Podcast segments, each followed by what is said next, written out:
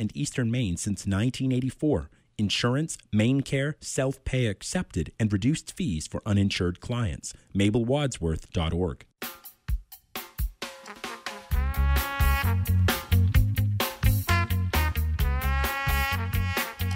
Yes, I. Reggae music and local law. Where else it's gotta be? The WERU drive through. Join us, won't you, Wednesday evenings from 8 until 10 p.m. It's two hours. We look at roots and culture reggae music with a down east flair. Kind of like Bob Marley meets Bert and I and I. A couple hours of bad grammar, nestled in around some reggae music. Hey, we're hoping you're going to join us each and every Wednesday evening on your community radio station. Just visiting? Got friends here from away? You can take us home with you no matter where you live. Live on the web, streaming weru.org.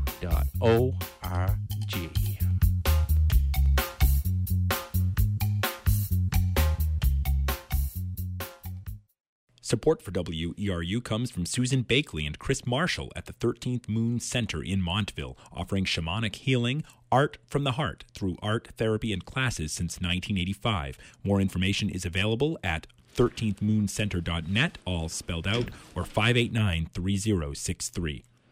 And it's just about two minutes past 10 o'clock. You're listening to Community Radio, WERU FM, 89.9 Blue Hill. 99.9 in Bangor, and streaming worldwide at weru.org. Stay tuned for healthy options.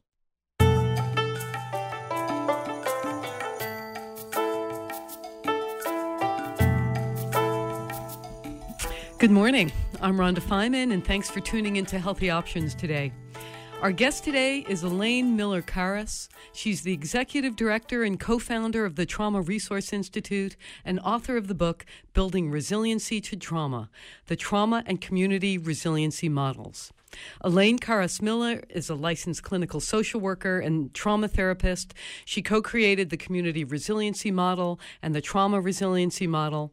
The goal of both models is to help to create what is termed resiliency informed and focused communities. That is, communities which share a common understanding of how our nervous system is impacted by trauma and chronic stress, and then how resiliency can be restored or increased by using the skilled based approach. This model to restore or increase resiliency has been used in the aftermath of human made and natural disasters worldwide. Elaine Miller Karas has been a guest on Healthy Options before, and we've invited her back now to discuss her new book on building resiliency to trauma and also to find out how uh, the Trauma Resource Institute, Institute has grown since we last spoke. And of course, little did we know how relevant this would be to have this program today. So I want to welcome you back to WERU and Healthy Options, Elaine Karas, Elaine Miller Karas. Thank you very much. I'm really happy to be here again. And again, when we started talking about me coming back and talking and doing an update about what we're doing around the world, we didn't know it would be on the heels of the the worst human-made disaster that we've ever seen in our country so far. Yes. So I think we can jump right in and say, what would we know from the trauma point of view and from our neuroscience point of view, what is happening in our bodies? What's happening well, around the world? you know, Funny you should we, ask, right? yeah. Well, I think that um, one of the things that we we are affected by the the communal so cumulative trauma that that happens in the world, and our nervous systems are impacted. And I imagine many of your listeners, as as myself, um, have been very um, impacted by what happened in Las Vegas. Not to say all the other um, natural disasters um, that have happened in our in our own country, and um, and my heart just goes out to the Puerto Ricans whose um, island looks like um, you know something just exploded it. So in any event, what happens inside of us is we have what's called the autonomic nervous system, and you might want to think about it as the accelerator and brake of your nervous system. And so when we become distressed, um, some of us can feel our heart rate start to beat more quickly. We can feel our, our breathing becomes more labored. Sometimes it's more shallow. Um, and it, we're taking more breaths. Sometimes it's even hard to take that deeper breath. And we also may notice that, you know, our muscles seem tight. So one of the things that we do that's a key thing of our models is that we help people to read their autonomic nervous system and to be able to very simply tell the difference between sensations of distress and well-being. And I was called yesterday by um, one of our um, uh, colleagues who uses the model in his um, in the therapy that he does for people, and he said, "Elaine, I, I just have to share with you. I had a gentleman come to see me, and he um, was at he was in Las Vegas, and he was distraught, and the, and then I could see his nervous system just start to get jacked up. He said, so I just asked him. I said, well, well, tell me, is there anything that's helping you get through? And it was almost like the man had you know, a bit of water that was, you know, tossed on his face. He goes, well, well, yes. He goes, I saw the most amazing humanity. People helped me. People helped others. He said it was horrific. It was something I would never want anyone to ever experience.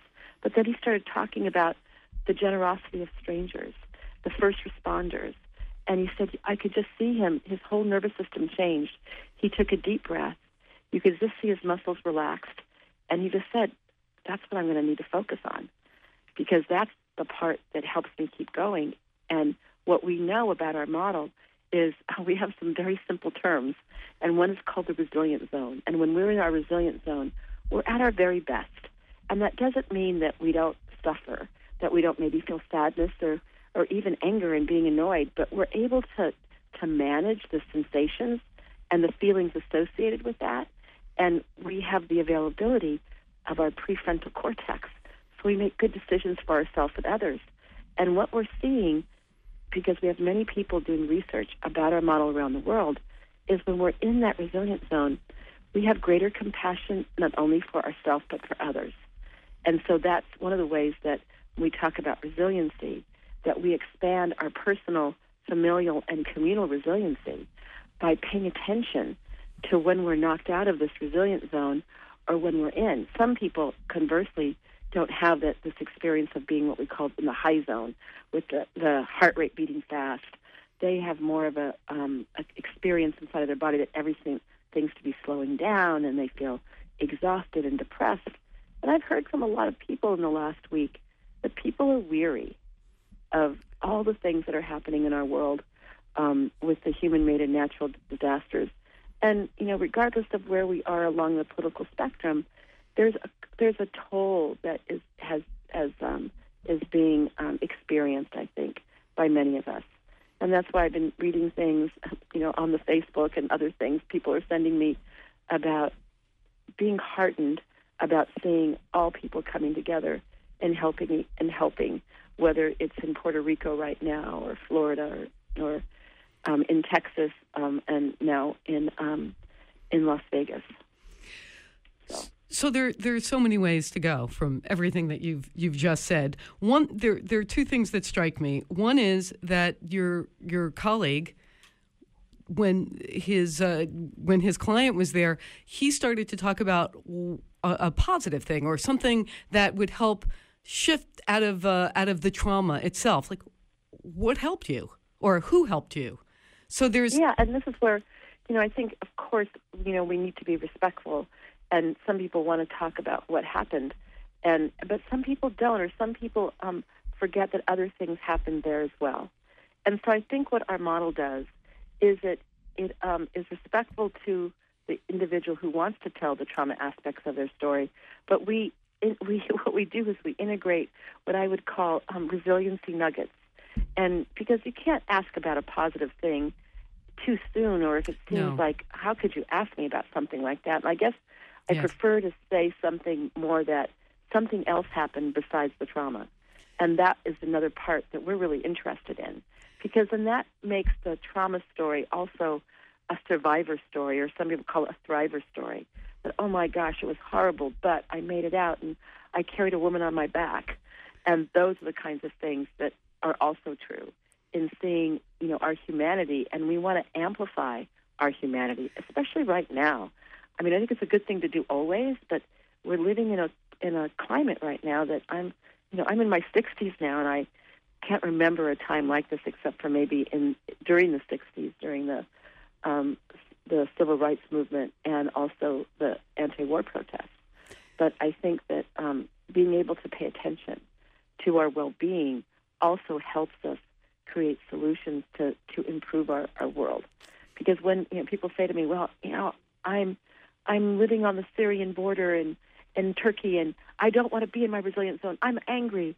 And I said, oh, but if you're so angry that people are afraid of you, then people can't hear your your passion and maybe even hear about potential solutions and um, and strategies that you may have to help the Syrian refugees coming towards Turkey. So you see that there's a there's a line between being passionately effective and in creating change and being so angry that um, people can't listen because it elicits a fear response in us. So what what happens? How what are, what are the techniques then? And uh, the, the other part of the question I wanted to say is that also those of us who are not directly affected are still affected. Yes, absolutely. And, Um, and, you and know, then we can talk we- about the specifics. Right, maybe. and yeah. and we certainly learned much more about that after 9/11. That you know, we used to think that it was you know the closer you were to the to kind of ground zero, the more impacted you were. Certainly, you are. But I mean, in today's world, with the media, seeing images, you know, all the what we just saw in the news the last few days with um, cell phone coverage from individuals and sending that out, we're much more impacted. So, you know, you actually, you know, already said it is that how do we have conversations? And I actually call it our community resiliency model. I think um, Rhonda is what's really um, expanded since we last spoke, and I and it's it's probably one of the things um, that we at the Trauma Resource Institute feel just the most proud about because it's a model um, that is for everyone. It's really adaptable. It's you know it's it's portable. It's affordable, and it really can be delivered by peers. So even though, of course, here in the United States, we, we we're lucky enough to have what we call a triage system, where we have mental health um, professionals and psychiatrists and physicians. But many people that are maybe even listening to your program today, they that their first um, line of defense that they're suffering is not necessarily going to a therapist, but it may be going to their best friend or there's a really wise person that works at the grocery store, and every time they go there, the grocery clerk makes them feel better. So we have taken our model and we've um, adapted it to a you know, it's a five day training program, and we we train people all over the world, and we teach them to be community resiliency model teachers. And so where this fits in about what the skills are about, you can we call it CRIM for short. So um, you can do what we call conversational crimming, and that would be like you're talking to someone and they're suffering. And this happened yesterday with my neighbor. My neighbor, you know, here in Southern California where I live, you know, we go to Las Vegas a lot. It's a four-hour drive from um, from where I live, and so she's a teacher at one of the local school districts, and she literally she had about 15 people that were there. One's in the hospital right now in critical condition. So, and her husband's a police officer, and she was just so anguished. And we had a really wonderful conversation, and and about you know her suffering, and we talked and listened, and and then you know it's like that question, you know, what's helping you get through? And we started talking about the things that have happened to her family that are helping them get through another tragedy they experienced. And it was just it was a wonderful conversation, and it was one we were we were both leaving feeling a bit hopeful about humanity, and we both ended saying, well, maybe Elaine, you could come over and I can invite some of these people over and you can teach them these skills. Hmm. I love that because the skills are really easy and they can be transferred to everyone. So the skills, and I'm going to talk about the what I call the basic three. There's six altogether Sure. in our community model, and they're called tracking or reading the nervous system. Um, the second one is developing resources and reminding yourself of the resources that you already have in your life. And the fourth one is just being present in the present moment. That right now you're here, you can feel your body on the chair, you can feel your body standing, and that means that you're not paying attention too much about what happened in the past and what you need to do in the future, but what you can do in the present moment. It really is, these are like practices of attention and awareness, and I really call it a practice.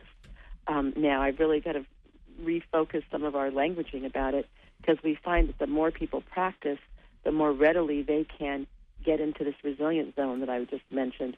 By the way, we're also calling it the OK zone for children. And some people like that as well because you can be okay sad, you could be okay mad, but you haven't lost your head, so to speak. Um, so in any event, we teach people very simply, like I could, you know, ask you, Rhonda, um, Sure. You know, what helps you get through, you know, tough times? Is there anything particular that comes to mind that something that uplifts you, makes you feel calmer? Um, something in your life. It can be something outside of yourself. Um, it can be a personal characteristic. For some people, it even can be an imagined resource. I have a friend that has a, a fictional relationship with George Clooney. So I, mean, I know that sounds a little funny, Well, but I Okay, think then not delusional, but anything. fictional. Okay. Pardon me? Not delusional, right? It's not delusional. No, no, it's not delusional. It's like, like We're not stalking anybody. That's the no, we're not stalking anybody, of course.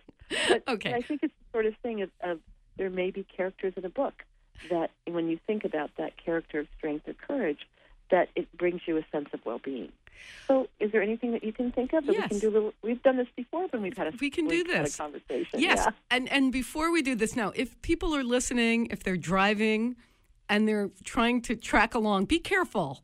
You will need to pay attention to your driving. So uh, pull Well, over and- if you well, want to know, join you us. Do, yeah, well, you can actually even ground yourself. Is just just notice your hands on the steering wheel. There you go. Because when you notice your hands on the steering wheel or the seat of uh, your seat hitting the seat of your of your car seat, that's one of the ways that you do the third skill, which is grounding, Okay. and that just keeps you very present, paying attention to the road. Yes, just want to make sure everyone's safe Oh, yes, out there as we as we do this. So, what uh, you're asking what what I do in a in a stressful yeah. situation? So what uplifts you? What what brings you peace, calm in the world? It can, Yes. you know, like for me, it can be like a going on a on a um, a roller coaster ride. It's uplifting. It can make my heart beat a little fast, but it's in the it's in the okay zone. It can I- also be my granddaughter, which really makes me feel just warm all over. So, what what kinds wonderful. of things? What Um, I? I go for a hike, or I do tai chi, or I breathe, or I sing. Oh, so which one would you want to talk a little bit more about Right. right now? Uh, let's see. Let's say hiking. Hiking. So, is there a particular place that you like to hike? Yes, I, I have a particular hike that I love. It's it's pretty. It's it's a little bit vigorous, and Uh-huh. when you get to the top, there are wonderful views. And so, the, so you're rewarded. You get to, I get to actually use my body and my muscles and, and perspire a little bit, and that's good. Okay. That feels good when I'm, you know, charged.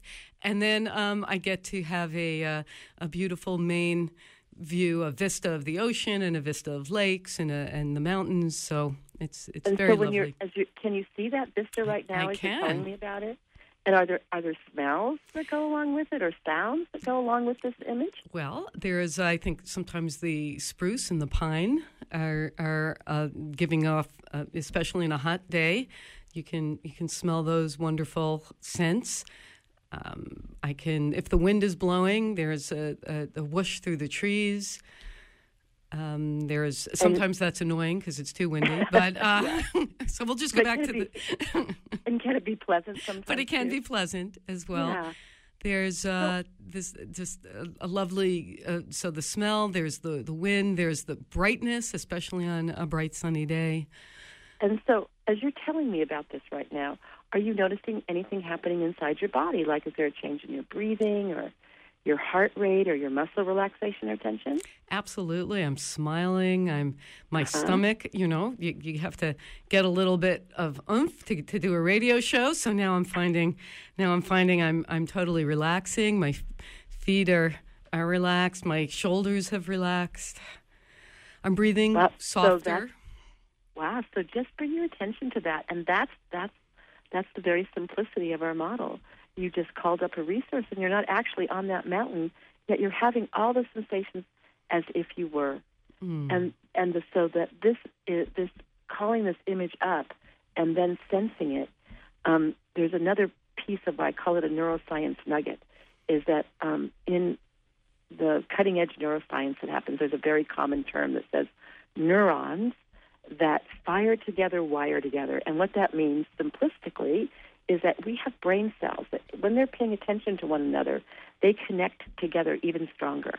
And when they're stronger, that means that we're creating new roadmaps within our within our body, so that we can actually then just even for a nanosecond, the more that you practice it, you can call up that that resource and track the sensation, and you can feel as if you're there. So you could be in the middle of doing something like you said, like maybe a radio show that causes you to have a little constriction in your in your stomach, and you can feel it dissipate. But we, what we've seen is you can use this in all sorts of settings so that it can help you when you're not feeling your best self. And what's important about that is that it helps us, again, make those decisions for ourselves and others from a more resource compassionate um, place um, so that hopefully it can bring us together. And this is what my response is when people say, Well, I mean, what do you think about this situation or this political situation? I go, Well, I said, I think what I'm interested in is how can we come together as human beings? And we all have a nervous system, whether we live in California, where I live, or where you live in Maine, or whether you're a Republican, a Democrat, an independent, a Green Party person. And if we can access the best parts of that nervous system and be in that resilient zone or OK zone, then we may be able to look at our neighbor who may have a different political leaning that we have and say, well, you know, but when we have a storm, we're both out there um, helping dig out our, our driveways from the snow and, and our roads so we can get out of our we can get out of our house. And so we can see where we have commonalities rather than differences. And I mean, it may be as simple as what I just said, or it may be more complex than that. And so that's what I'm interested in. I think as we bring this model all over the world, and boy, since I've talked to you last, um, you know, I'm about to go to Northern Ireland into Belfast, where we'll be training um, 25 individuals to be community resiliency model teachers. And of course, they're dealing with the the wake of the Civil War that that ended in 1997, but really the, the effects are still there. And because we're doing so much research about transgenerational trauma, we know that children don't have to have experienced the Civil War to feel the impact of it inside their own bodies because their parents did. And so um, we have this burgeoning, you know, area of you know genomes and how um, it can be impacted from our experience. So we are really um, uh, being asked in many places around the world right now to come in and to train local teachers of our community resiliency model so they can reach out and be able to bring it to their own communities. And so we train people that are the community leaders, we train people from faith based organizations, we train people that are working with the most economically challenged and sometimes the most marginalized of their of of their societies because we're trying to bring what if you know we could all come into this place of being in our best part of our nervous system that has the added benefit of being in the best part of our thinking and our executive functioning well, so that we make those kinds of decisions so uh, you know i i ran across i was in montana a few years ago and i came across this quote that said adversity is not destiny Ooh. and i think that's what i'm interested in is how do we create um, greater resiliency in all of us so that we can walk through this world being peacemakers, um, speaking up when we need to, but staying in that zone to bring peace to the world So- and to ourselves and our families. I our just have to tell you, Elaine, that I'm I'm feeling my feet are firmly on the ground. I'm, I, and while I'm, I'm totally relaxed, and, and there might be a part, and the, oh, my whole body, my whole breathing, there would a part that of of my thinking, or maybe our cultural thinking, that might say I should be a little bit charged to do this. When it's like the person saying, "Wait a minute, I I can't be in my resiliency zone. I have to stay sharp." But what I'm also noticing is that I have more access to to ideas, and and it's my whole my whole thinking, my prefrontal cortex has is a little bit calmer, and I can actually uh, access some more some more um, comfort and or or clarity. And and I do want to tell people, uh, just just allow me to reintroduce you, uh, Elaine, because some people may have just tuned in. Okay. And that uh, I'm Rhonda Feiman, and we are and you are listening to Healthy Options at WERU Community Radio. And our guest today is Elaine Miller Karas, and she's the executive director and co-founder of the Trauma Resource Institute and author of the book Building Resiliency to Trauma: The Trauma and Community Resiliency Model. So when you're having community people learning these skills and you're five day that's a that's a nice training. How how are they accessing this in their? How do you start introducing this in a to your community? What? Well, you know, one of the things that that happens is that usually someone will come to a training and they go back and they start talking about it to people that are in their community network.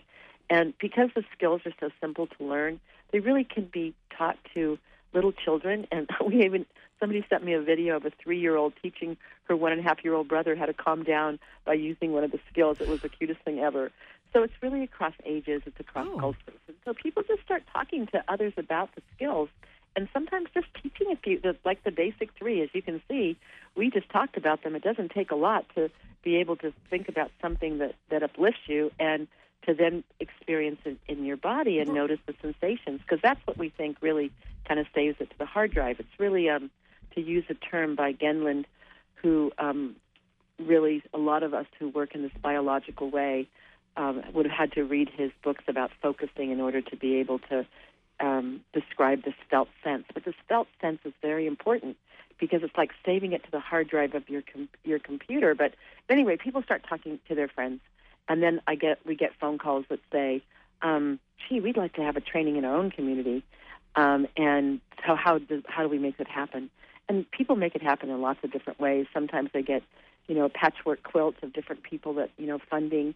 Um, we have a project that we're putting together for Mexico City right now that will uh, probably do a GoFundMe because we don't have a funder, and yet we have a university that will sponsor us to give us the venue and will house us and feed us. So then it's getting the plane tickets there. So so many different ways that people bring us in, and I never know, you know, until I talk to someone. I say, well, how did you find out about us? Like the woman who called me from Mexico City had called a Jungian Institute in Chicago, and someone there said, "Oh, you got to call the Trauma Resource Institute." That's So I never know So, like how people contact us or how they found out about us because we don't do any advertising. It's this is really kind of the groundswell, bottom up, word of mouth kind of um, training, and we I certainly speak at a lot of different conferences. So do many of our colleagues that work with me, because even though I might have you know been one of the persons who um, was inspired to start this, we have so many great people that work with us around the world. We have a young man in, named Samuel Habimana, and I bet you he's going to listen to this too. He's from Rwanda, and after taking our training, he created the, the Rwandan Resource and Grounding Organization, and he's trained so many people in Rwanda in our community resiliency model skills. We have a group of people in the Philippines called PhilAx, the Philippine Association of Community Resiliency Model Trainers. So I get so absolutely proud of them when they take our model and they start using it for themselves and then they bring it to their community in a wider way. I've been to the Philippines many times to help them learn the model with a great team of people from the States, but we don't have to do that anymore because they have their own people. And that's what um, I always say I, I want to be obsolete. Because if I can teach you, like, right, Rhonda, you know that you can resource and bring up this beautiful place in nature you don't ever have to talk to me again to remind yourself that that's something that you can do on your own. And I think that's the value of paying attention to resiliency skills and our wellness. And I, you know, use the term the elegant design of the nervous system. That I do think it's an elegant design because it, it, it if you pay attention to well-being, it expands. And I use this reference, you know, I, when you talk to me about how does it spread, it's a very simple metaphor is that all over the world, I- I know in Maine because I've been to Maine and you're part of the world, people have gardens. Some people have community gardens. And they plant vegetables, they plant flowers. And you have to nurture the ground and you have to water them, right, in order for them to expand. And and there's weeds in gardens, and we know that there can be a utility in weeds. We, also, weeds can have some important minerals from the ground. But if we only watered the weeds in a garden, you know, what would happen to that garden? What happened to the mm-hmm. vegetables and the and the flowers that you planted? You know, the answer is they wouldn't be as robust. They wouldn't grow in the same way, and the weeds would probably take over. So it's the same thing within our nervous system. If we've had a lot of trauma and stress in our life, sometimes what we pay attention to is the beating drum of the distress in our body. And sometimes that's important. If like we're sick or something, we may need to go to the doctor. But sometimes it has a life of its own, and many of your listeners know exactly what I'm talking about. So how can we shift our awareness? Because people have said to me many times, I tried to say, just stop it, feel better. But like we're talking with our with words, with a part of which is really part of our body, part of our sensory system. So it doesn't really respond very well. It's like we're speaking two different languages.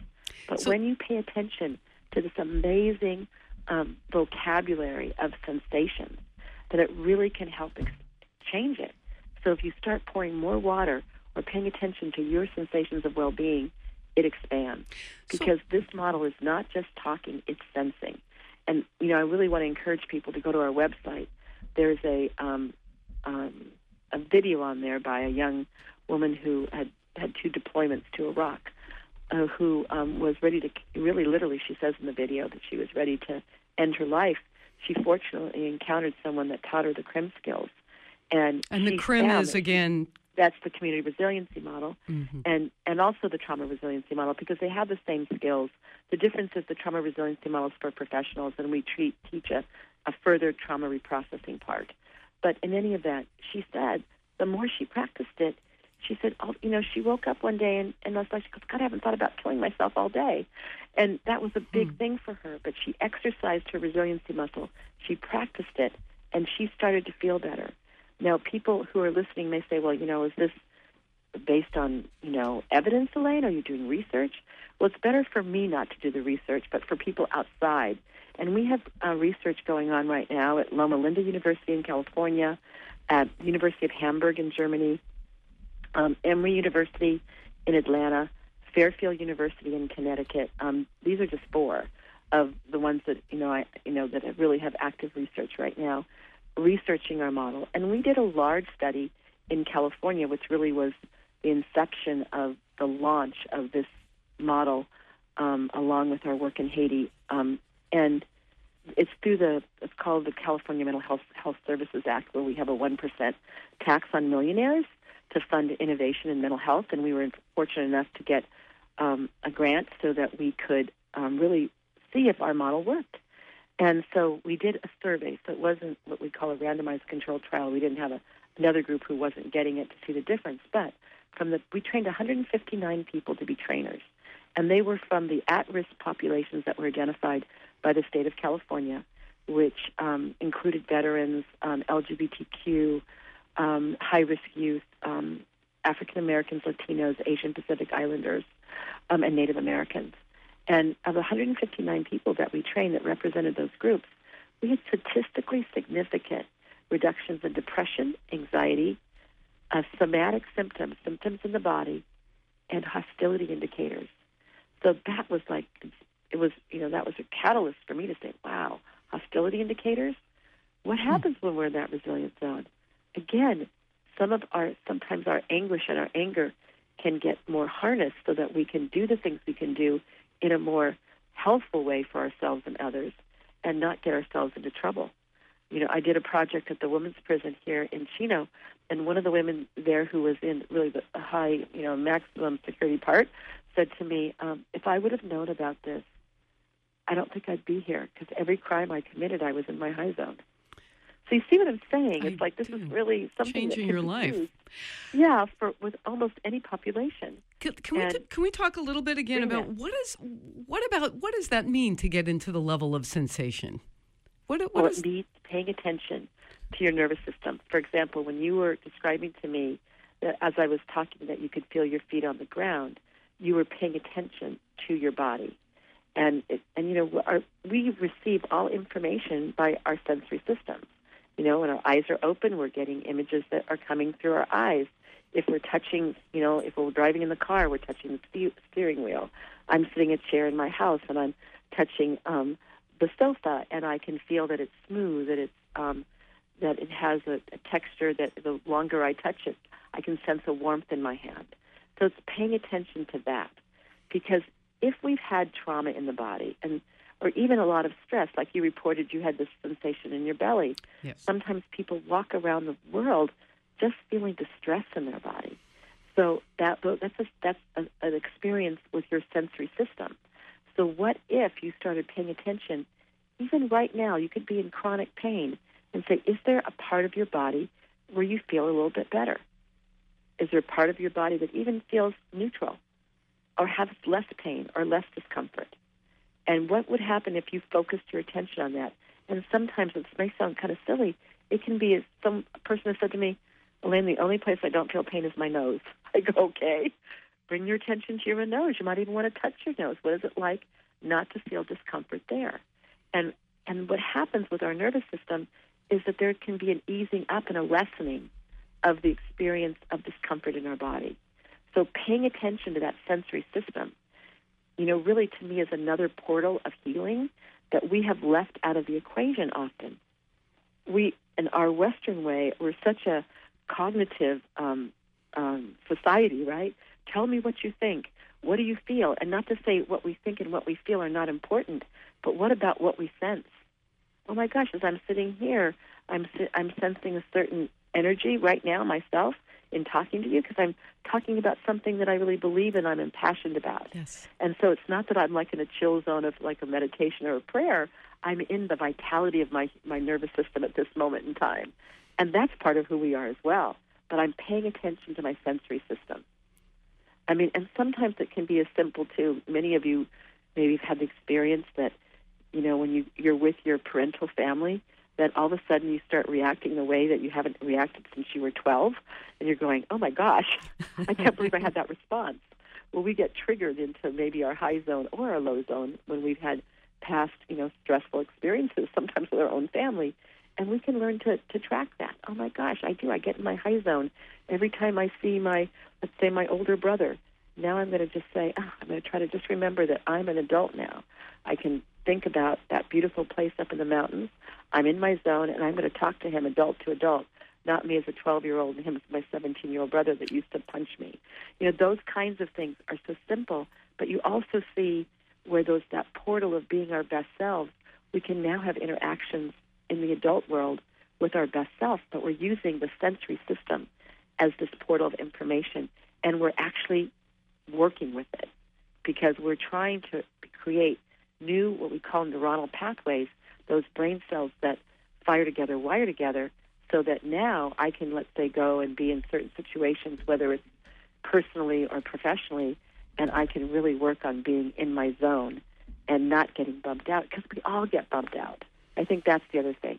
We try to use language that is not about mental weakness, but it's about the biology of the human nervous system. I've asked this question all over the world. How many of you have ever been bumped out of your resilient zone and been angry and annoyed and sometimes said things you regret? It is very rare that not every single person raises their hand. And if I say, have you ever felt kind of disconnected, depressed, and felt like, oh my gosh, I don't even know if I want to go continue? A person raises their hand. And I said, how many of you have experienced both? The whole room raises their hand. And I've asked that question in Nepali. Um, I've asked that question in Spanish. I've asked that, that, that question in Kurdish, in Arabic. The same, the same response. It's the human condition. And so, if it's all the human condition, can't we learn things as as as as as humans on this globe to come back into our zone? I think you bet you can. I've seen it happen, and um, I know it can happen and I get reports about it all the time. So it's it's inspiring to me to be able to share something so simply to people that they can now use for themselves and others and their families that changes how they walk through the world and reminds them like I love this line. I I wrote about it in the book. We had just finished do, doing our a training in um, the Philippines and we were in Tacloban which was one of the areas that was the most impacted. And one of our newly minted crim skills teachers his name was Chris he'd been working with a group of women that we were actually in, in working in pews. There was no roof any longer, but the pews were set up as a, as if it was a mm. church. He had a group of about five different women, and he was teaching them the skills. And they many of them had lost a family member during the the uh, the typhoon. Anyway, so he comes up to me, and goes, "Elena, lady lady goes, you're never gonna guess what what that lady just said to me." I go, "What? What, Chris?" He said, "She said, thank you, Chris, for reminding me what I already knew but had forgotten." And I think I just love that because our model reminds people of, you know, the good parts of themselves, the true parts of themselves um, that sometimes get shrouded when we've had a lot of trauma in our life and when we've experienced a lot of suffering. And, you know, that kind of gets us back to the beginning of our story, right? Talking about Las Vegas. Yes. I mean, it's the same question. What helped you get through? I mean, and that is true whether we live um, in Philippines or we live in, in Las Vegas and we just went through that horrible thing. Mm. So, what you're doing is, you know, sometimes when when we're telling when people you said want to tell their story even though what i'm hearing is we don't really have to tell our traumatic story we if we're li- working on the level of sensation the words of describing are not necessary to to calm the nervous system as a matter of fact that could re-stimulate oh my goodness you're absolutely right and so in fact many of the people that we work with you know many of them have said i've been to you know experience after experience with different people that keep asking me the same story, and I just feel worse and worse. And but this is something that I now can do for myself because what people do when they learn to read their nervous system and use this as a wellness practice, they can um, catch it before it, you know, like they can catch the beginnings of what their body's doing before it has a panic attack, for example that people person might say, "Oh, my my hand starts getting tight," and then all of a sudden I can feel my neck getting tight.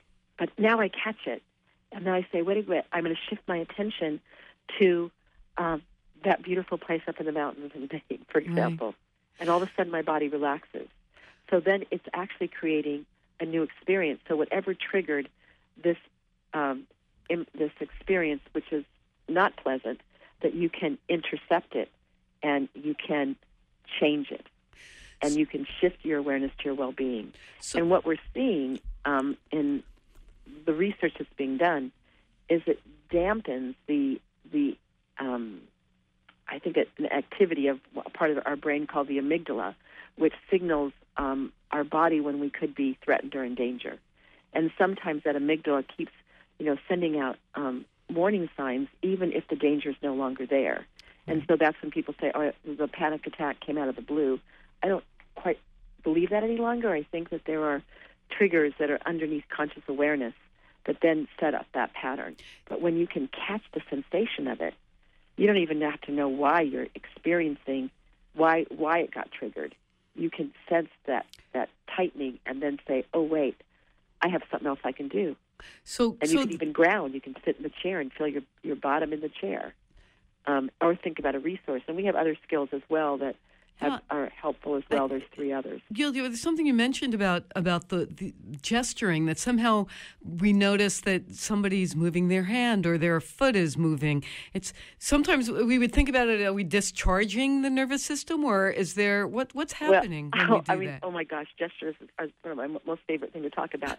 So, well, know, I want I want to tell people who you are. Hold that thought. okay. Uh, because again, we are we're just having so much fun here and learning we about trauma. It's crazy that to even use that word in the same sentence, but we did. You're tuned to WERU Community Radio, and this is the Healthy Options Program. I'm Rhonda Feiman. We're discussing trauma resiliency and the model and skills that we can use to regain our our and uh, work with trauma and be resilient in our world. Uh, with Elaine Miller Karas of the Trauma Resource Institute, and that's the Trauma Resource Institute com for more information.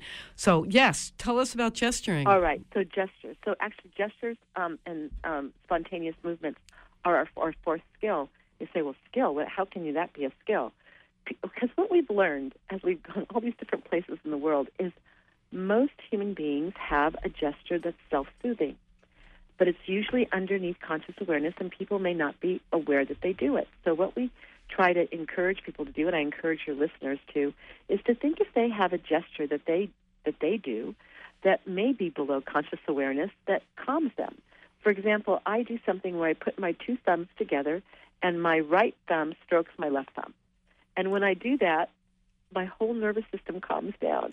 I can take a I'm just even thinking about it right now. I take a breath and I just feel a loosening of my muscles. So in our trainings, I'll say, well, think about it, and then we'll all do it at the same time. And oh, it's so cute, wonderful to see a room full of different gestures. Some people, their right leg is stroking their left leg. Some people are taking their hair and twirling their hair. Some people are like resting their their their head on their um, their hand. All different kinds of things because I find that not one self-soothing gesture is a self uh, soothing gesture for everyone. And of course, this self-soothing gesture is not self-harming. It is something yes. that's soothing yes. and doesn't harm you. And so this is something you carry with you all the time. So let's say I'm in a contentious meeting and I'm getting a little upset. I'm going, oh my gosh, I'm getting out of my resilient zone. I can I can underneath the table put my thumb on top of the other thumb and stroke it, and all of a sudden I can feel my whole system get back into the resilient zone. So that's something that's available to all of us. So that's paying attention to what, you know, like our hardware that we have in our nervous system and using it for um, our, our benefit to be in a calmer place. Um, also, some people, so, but the thing about paying attention to gestures as well is many of us have gestures that also calm us. And we may be talking to someone and we're talking about, let's say, something that gives us peace and our hand moves in a certain way. When we start paying attention to that, um, we'll notice that if we slow it down, that it actually can evoke even more calmness within our nervous system. Um, and also, gestures can also evoke distress. So if we paid attention and just repeated something over and over again that is, causes us distress and maybe is connected to, to our trauma, that may not be helpful to us. So then having things that we can, with conscious choice, say, oh my gosh, instead of making that gesture, I'm going to do that one, and that calms me.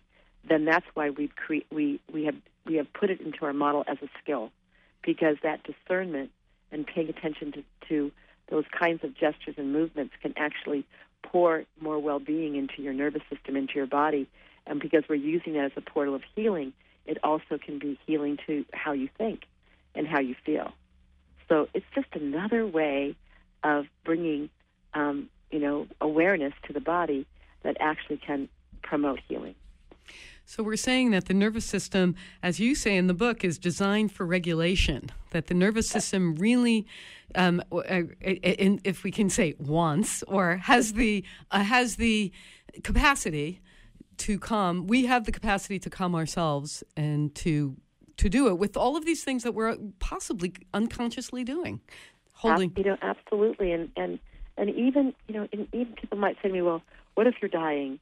Is that the elegant design of the nervous system? And I'll say yes, because if I'm sitting with a beloved person and they're at the end of their life and if they can still speak to me and we can have a conversation, the conversation I may have may be the stories of their life that, that they're looking at right now that have enriched their lives. And I can see them take that same, you know, have a smile or take a breath that, you know, reminds them of what also was true in their life that they're bringing to the present moment and so those kinds of things can happen as well. That there's this there's this design that we that we are all born with. And, you know, it's for me having traveled so many places around the world and having seen it in every place I've gone. Uh, it just inspires me about who we are as human beings, and also the capacity that we have to bring healing and peace into the world, and and not live with sometimes the contentiousness that we see you know, being amplified um, right now in our world. So, if you're a community resource person, CRIM person, community resiliency model person, yes, community resiliency model person, and you were bringing this back to your community, and you're sitting with a group, and this may not be the big trauma. You may, you know, it may not be the big you say the big T trauma as that we're dealing with, for instance, in our world today. But in someone else's world, it could be uh, what we consider a small T trauma. Um, and somebody gets restimulated as a is that part of the training to really know how to de-stress somebody or how to help somebody get back into the resilience zone even you know, if they're you know, ab- you know, absolutely and and and I think it can you know sometimes when you know, people take our trainings and go we start all of our staff meetings now and thinking about something that gives us that uplifts us or gives us peace because we know we're going to dive into some waters in the meeting that aren't so pleasant so we can right. have people remind themselves they can shift back to their to their resource if they need to and maybe that can help us come to a better a better productive meeting rather than uh, us yelling and screaming at each other, right? Right. So it can be it can be in a community group like that, you know. And That's what I mean. Be, yes. Yeah, and, and you know, but to know that it it also isn't our model. Um, you know, and I'll just after this, the I lived near San Bernardino, and um, Tri was asked to come in to. You know, many of us responded after the San, San Bernardino terrorist attack. Um, you know, when you're a, a, a small county, um, it's like people are part of a family, and everybody knew each other. Many people were impacted. We were asked to go to one particular office, and the way that we start our meetings after such a big thing like this, and this happened to be an, a group of people that were in a building right across from the building where the terrorist attack was taking place, and um, there was a knowledge that maybe some people that they knew were actually there. But anyway, when we got started, you know, I just said we're here to support you in any way we can, and you can tell us as little or as much as you want about, you know, what you're experiencing from what happened, and you can also pass and say, I don't want to speak. And so we went around the room, and you know, one of the women started talking about that one of her friends had lost a family member, and that she didn't know, of course, that had happened, and they actually had all been praying together in their staff room. And the one who was leading the prayer didn't know that you know her family member had died, and she just was. She brought that out, and she said, "I I, I can't. When I think about it, it's just so wrong." And and so she talked a little bit about that, and I asked her, "Are you doing anything for this person?" And they were bringing her meals, and she didn't really want to talk to anybody yet from work. It was shortly after the attack, and and I just said that same question. I said, well, "What's helping you get through right now? Is there anything that's helping you get through this?" And she said, and she kind of looked and she said, "Oh my," she said, "Can can I tell you guys about my daughter? When I came home after we were on lockdown, she said my I was sitting on the couch and." My little daughter, who's three, came up to me and she says, "Mommy, are you sad?"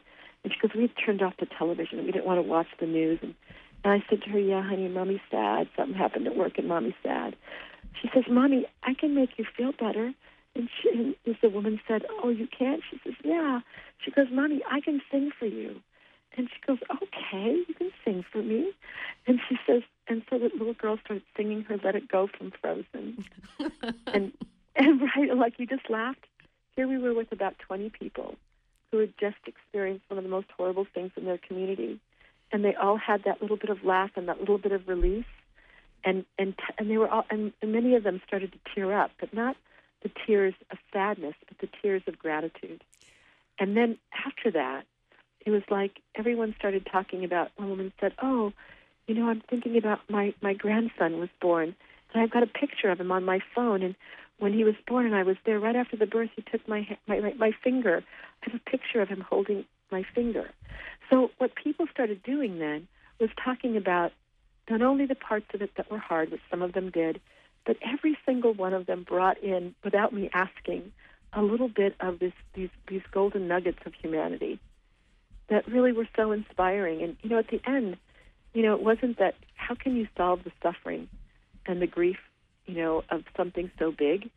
But I think one of the things that we've learned that I think we do fairly well is just that, that like that lady in the Philippines said, we help remind people, you know, what they already know but may have forgotten because of the the the um, the trauma that's in front of them.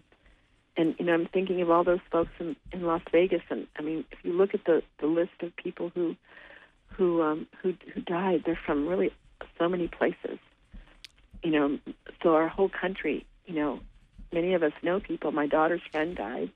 Oh. Um, a girl named um, Jennifer Irvine. She's from San Diego.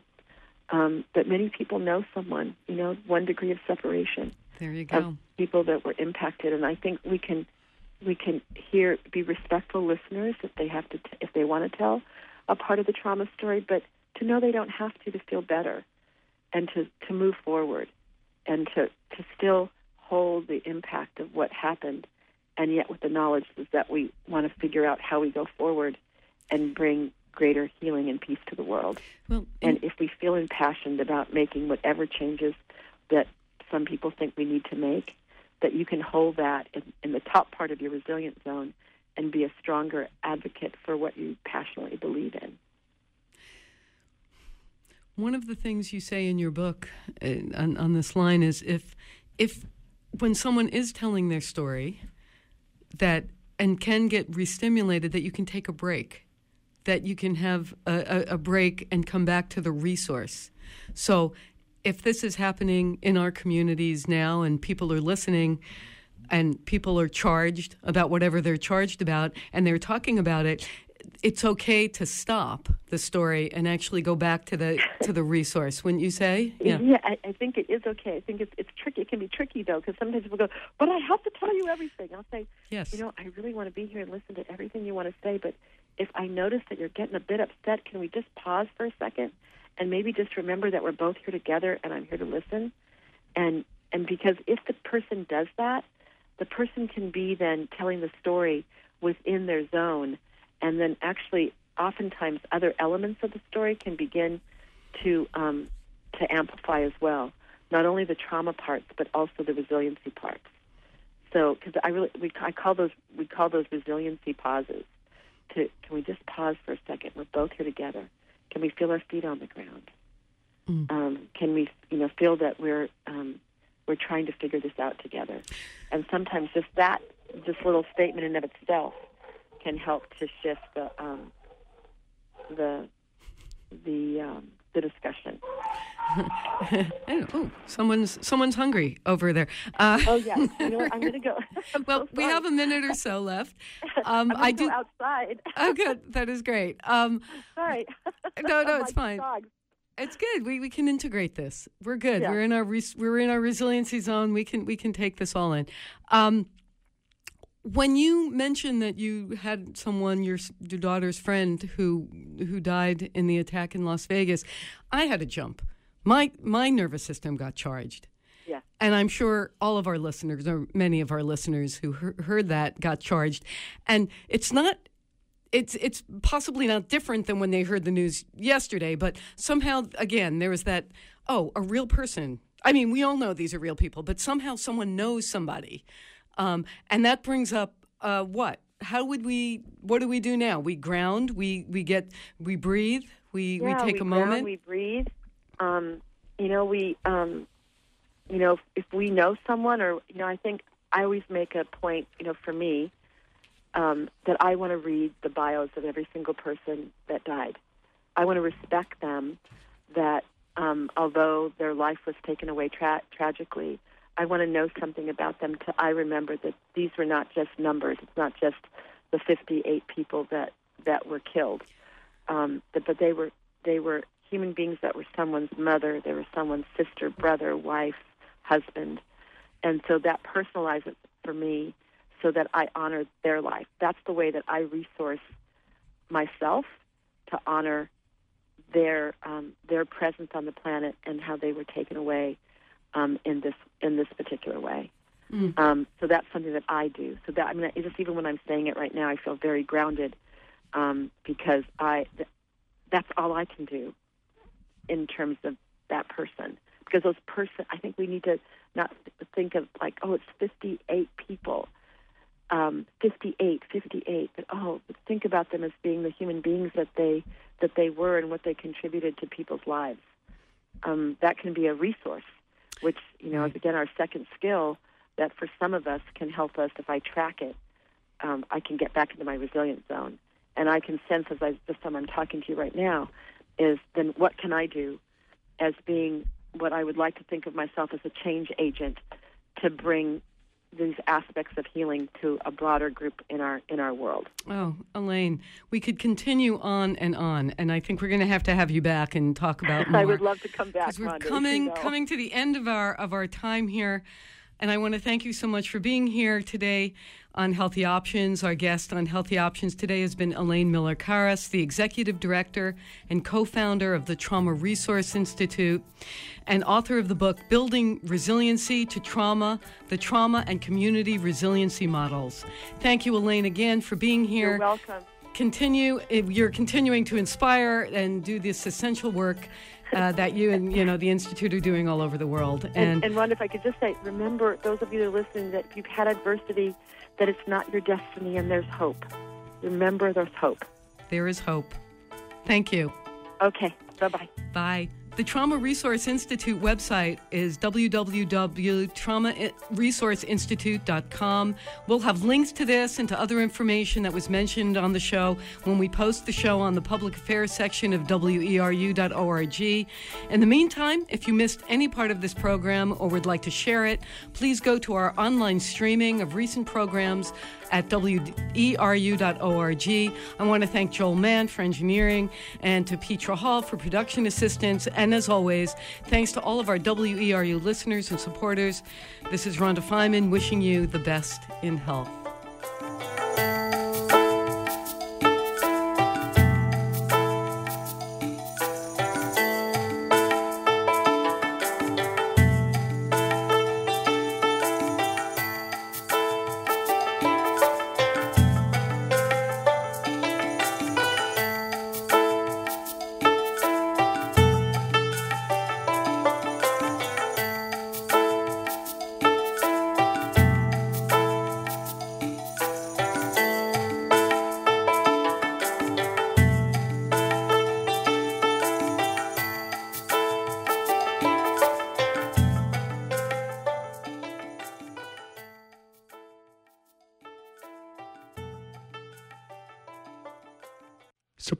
Support for WERU comes from our listeners and